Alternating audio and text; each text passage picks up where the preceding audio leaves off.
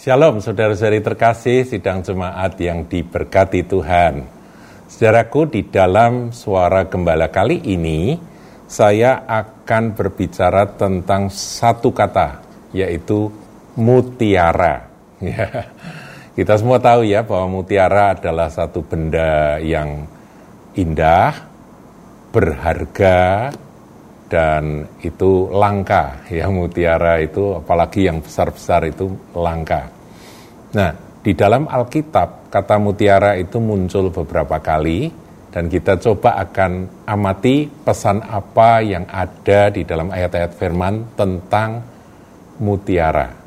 Saudara, kita lihat di dalam Matius 13 ayat 45 dan 46. Demikian pula hal kerajaan sorga, kerajaan sorga. Hal kerajaan sorga itu seumpama seorang pedagang yang mencari mutiara yang indah, mutiara yang istimewa, yang kualitasnya paling top begitu ya. Setelah ditemukannya mutiara yang sangat berharga tersebut, ia pun pergi menjual seluruh miliknya, lalu membeli mutiara itu. Saudaraku, hal kerajaan surga itu diumpamakan dengan orang mencari mutiara yang paling hebat, yang paling indah, yang paling berharga. Dia cari, cari, cari. Begitu dia menemukan, maka untuk bisa membeli mutiara itu, maka pedagang tersebut pergi pulang menjual seluruh aset yang dia punya agar dia dapat memperoleh akan mutiara yang ditemukan itu atau memiliki mutiara yang ditemukan itu. Saudaraku, inilah kerajaan sorga. Sikap hati dari seorang anak Tuhan seyogyanya seperti ini. Tuhan Yesus pernah mengajar, carilah kerajaan Allah dan kebenarannya terlebih dahulu. Maka nanti sekaliannya akan ditambahkan padamu.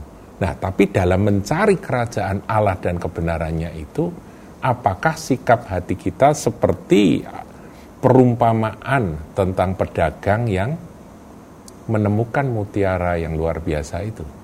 Begitu dia mendapatkan mutiara itu, dia tahu bahwa nilainya harga dari mutiara tersebut itu mengatasi semua yang ada pada dia. Makanya dikatakan dia menjual seluruh asetnya, menjual seluruh harta miliknya untuk dia mendapatkan mutiara itu. Saudaraku, saya percaya bahwa perumpamaan Tuhan ini berbicara tentang atau mengingatkan kita tentang sikap hati kita terhadap kerajaan sorga. Nah, kerajaan sorga itu, saya pernah sampaikan ya, adalah satu pribadi, yaitu Yesus Kristus Tuhan. Jadi saudara jangan bayangkan kerajaan sorga itu seperti tempat yang indah permai, ya itu memang nggak salah, memang benar. Tetapi apa artinya tempat indah permai tapi nggak ada Tuhan Yesus di sana, ya kan? Betul ya, saudara paham ya apa yang saya maksud? Bahwa kerajaan sorga itu adalah Yesus Kristus Tuhan. Kalau ada dia, sang raja sorga, baru tempat yang indah itu menjadi kerajaan sorga. kerajaan sorga juga bukan soal fasilitas yang berlimpah-limpah ya. Semua yang yang kita inginkan akan kita peroleh di sana. Enggak bukan itu. Yang kita inginkan ya cuma satu yaitu juru selamat kita Tuhan kita. Sang mempelai pria yaitu Tuhan Yesus Kristus. Ingat saudaraku dialah mutiara yang indah itu. Dialah mutiara yang sangat berharga itu. Dan dia layak mengatasi seluruh harta milik kita.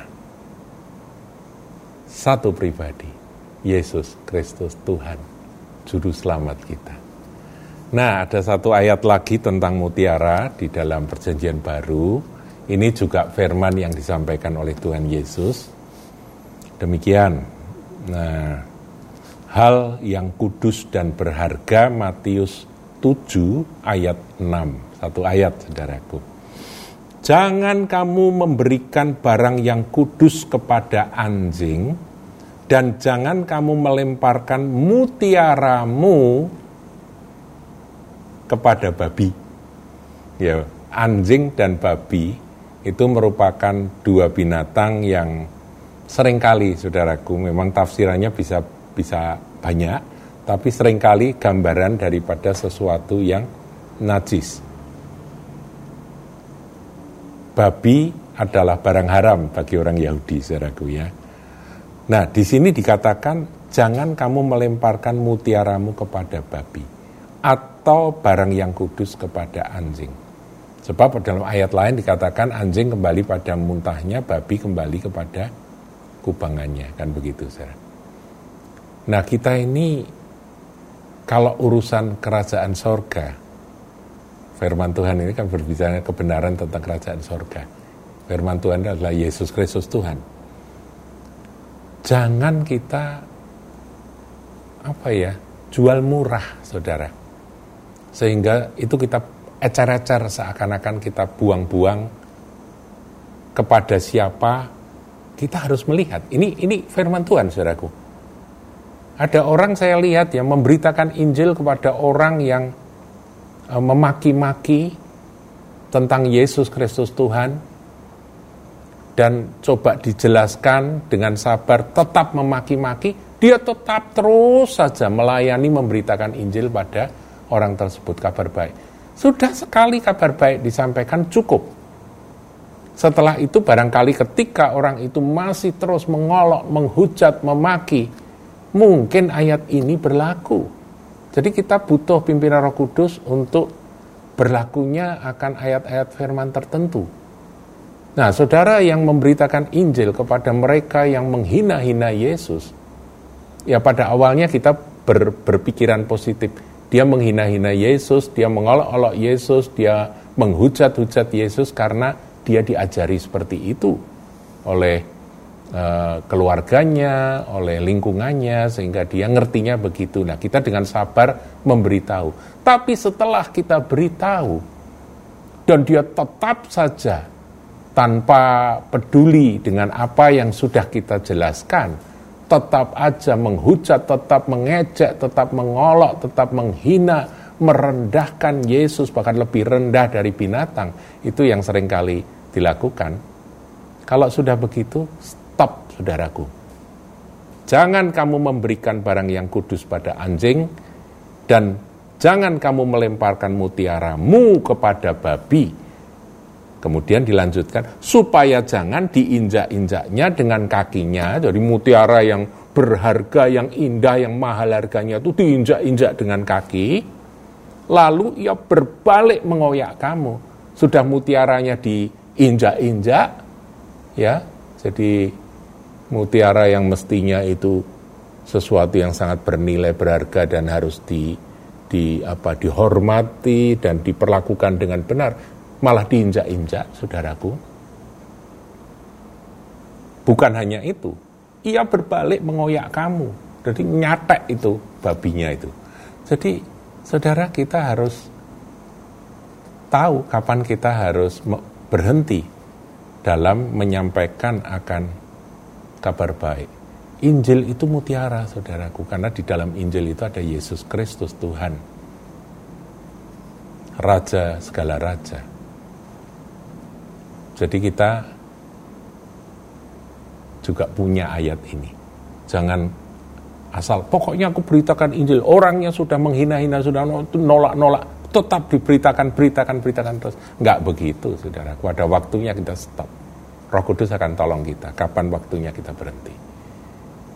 Jangan marah, jangan benci, nggak boleh kan? Kembalikan pada Tuhan. Bukankah penghakiman itu ada pada Dia? Nah, kita cari orang yang mau menyambut. menyambut akan mutiara tersebut. Orang yang mau menghargai mutiara itu. Tuhan Yesus berkati.